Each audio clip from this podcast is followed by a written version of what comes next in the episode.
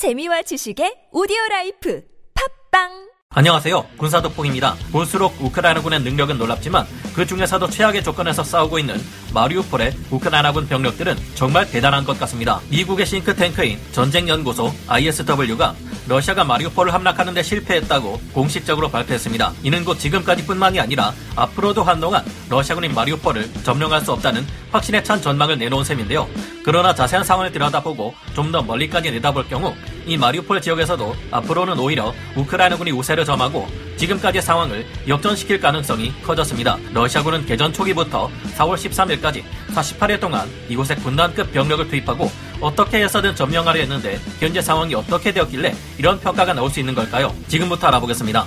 전문가는 아니지만 해당 분야의 정보를 조사 정리했습니다. 본의 아니게 틀린 부분이 있을 수 있다는 점 양해해 주시면 감사하겠습니다. 미 전쟁연구소 ISW는 이제까지의 마리우폴 방어전 현황에 대해 평가하며 도시 하나가 프랑스 전체보다 더 오래 버틴다고 평가해 우크라이나군의 저력을 알림과 동시에 상대적으로 제2차 세계대전 시기 덩케르크에서 프랑스군의 굴욕적인 기억을 떠올리게 하기도 했습니다. 우크라이나군의 제36 해군 육전 여단이 마리우폴에서 러시아군의 포위망을 뚫고 빠져나와 동쪽의 아조프 연대와 다시 합류했을 뿐만 아니라 방어에서 요리한 고지를 차지했다고 하는데요. 지난번 마리우폴에 우크라이나군 제36 해군 육전 여단이 오늘이 마지막 전투일 수 있다는 메시지까지 올라왔던 만큼 현재 마리우폴의 진짜 상황이 어떤지 궁금하실 텐데요. 마리우폴 부시장이 현지 시각 4월 12일 밝힌 바에 의하면 실제로 이 정보는 역시 러시아의 계정 해킹으로 인한 가짜뉴스이고 현재 제36 해군 육전 여단은 아직 여전히 전투 중인 것으로 드러났습니다. 게다가 이들은 4월 13일 파악된 현황에 의하면 마리우폴 북쪽의 포위망을 성공적으로 박살내고 돌파해 떨어져 있었던 아조프 연대와 합류하는 데 성공했다고 하는데요. 현지 시각 4월 14일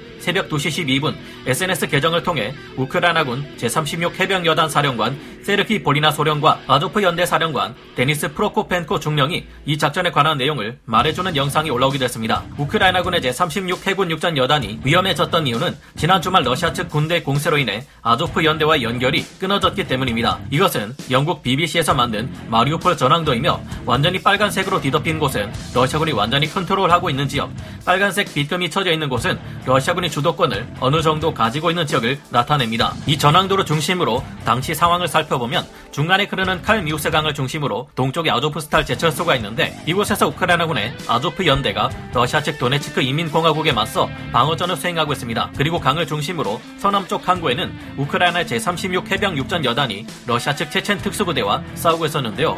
그리고 북쪽에도 제36 해군 육전 여단이 자리 잡고 방어전을 수행하고 있었습니다. 지난 4월 10일 러시아 측 병력의 공세가 들어오며 남쪽의 아조프 연대와 연결이 끊어졌던 마리우폴 북쪽 지역에 제36 해군 육전 여단 병력이 러시아군의 포위망을 시원하게 뚫어버리고 아조프 연대와 합류해 다시 마리우폴 도심 동쪽을 차지했다고 제36 해군 육전 여단 관계자가 텔레그램 메시지를 올렸습니다. 우크라이나군과 싸우고 있는 체첸 특수부대와 도네츠크 인민공화국은 공세를 통해 우크라이나군 병력을 양분시키고 강을 건너는 다리를 차지하고 있었지만 서로 지휘 체계가 달라 제대로 된 협공을 수행할 수 없는 상태였는데요. 이 틈을 노린 제36 해군 육전 여단이 러시아 측 포위망을 뚫고 탈출을 시도해 동쪽의 아조프 연대와 합류한 것입니다. 아조프 연대와 연결선이 끊어졌던 제36 해군 육전 여단 병력은 이틀간 치열한 교전 끝에 도심에서 칼미우스강 일대의 러시아군 진지를 박살냈습니다. 그리고 아조프 연대와 연결선을 복구한 하는데 성공했는데요. 현장에서 올라오는 여러 정보들을 취합해 볼 때 러시아군은 마리우폴에 갇혀있던 우크라이나군 제36 해군 육전 여단이 탈출을 시도할 것이라는 생각은 꿈에도 하지 못했던 것으로 보입니다. 이들은 우크라이나 군들을 작은 포위망에 가둬둔 채 각계 격파할 생각이었던 것으로 파악되는데요. 원래대로라면 이 같은 작전은 러시아 해병대를 할 수 있는 해군 육전단이 수행해야 합니다만 지금 이들은 전투에서 큰 피해를 입은 상태라 대신 돈바스 인민해방군이나 체첸군이 대신 이를 수행해야 할 상황이었습니다. 문제는 이들의 전장 군기가 상당히 엉망인데다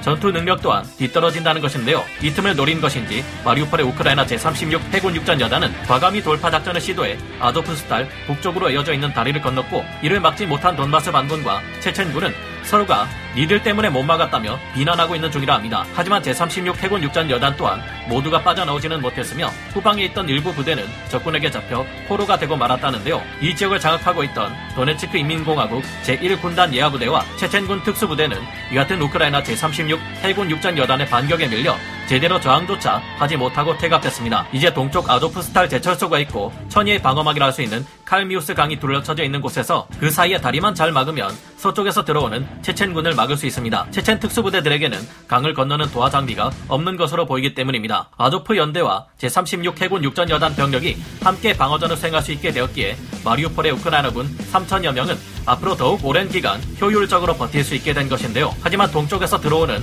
도네츠크 인민공화국군이 문제기는 합니다. 하지만 이들은 대단히 강력한 기계와 부대 같은 병력이 아니기에 48일간 러시아의 군단급 병력을 막아내고도 버티고 있는 마리우폴에 우크라이나군이 아조프 스타일 제철소에서 시가전을 수행하며 방어한다면 그리 어렵지 않게 막아낼 수 있을 것으로 보입니다.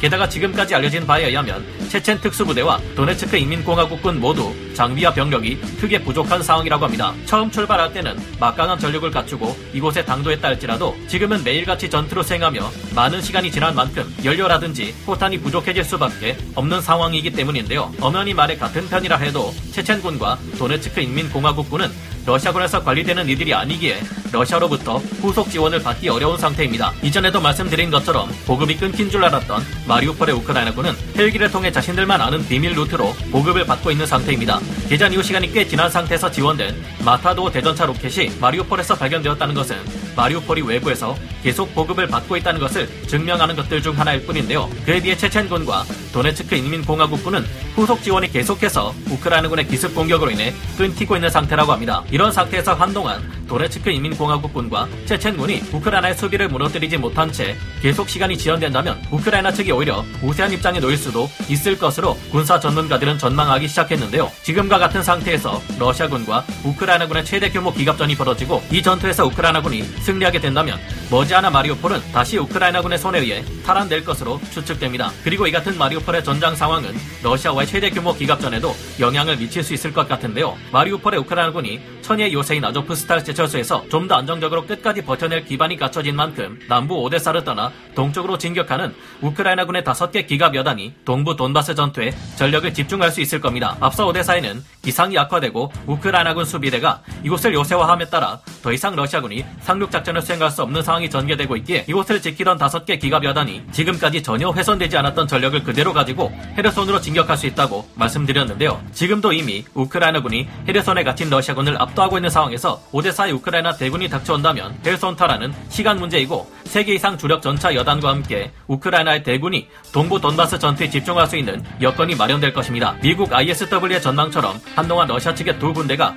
마리오폴을 함락시키는 것이 사실상 어려워졌다면 우크라이나 군으로서는 미안하지만 마리오폴의 수비를 끝까지 남아있는 제36 해군 육전 여단과 아조프 연대에게 맡기는 것이 가능할 텐데요. 외부에서 지원되는 전차와 무기들이 속속 우크라이나에 도착하고 있어 돈바스 지역에서 발생할 것으로 예상되는 최후의 대기갑전에서도 우크라이나는 수적으로도 화력으로도 질적 으로도 이제는 오히려 우세할 것이 예상되는데요. 부디 우크라이나가 이 전투에서 대승을 거두고 지구상에서 가장 끔찍한 곳이 된 저주받은 도시 마리오폴을 구원해 주기를 바라봅니다. 오늘 군사 돋보기 여기서 마치고요. 다음 시간에 다시 돌아오겠습니다. 감사합니다. 영상을 재밌게 보셨다면 구독, 좋아요, 알림 설정 부탁드리겠습니다.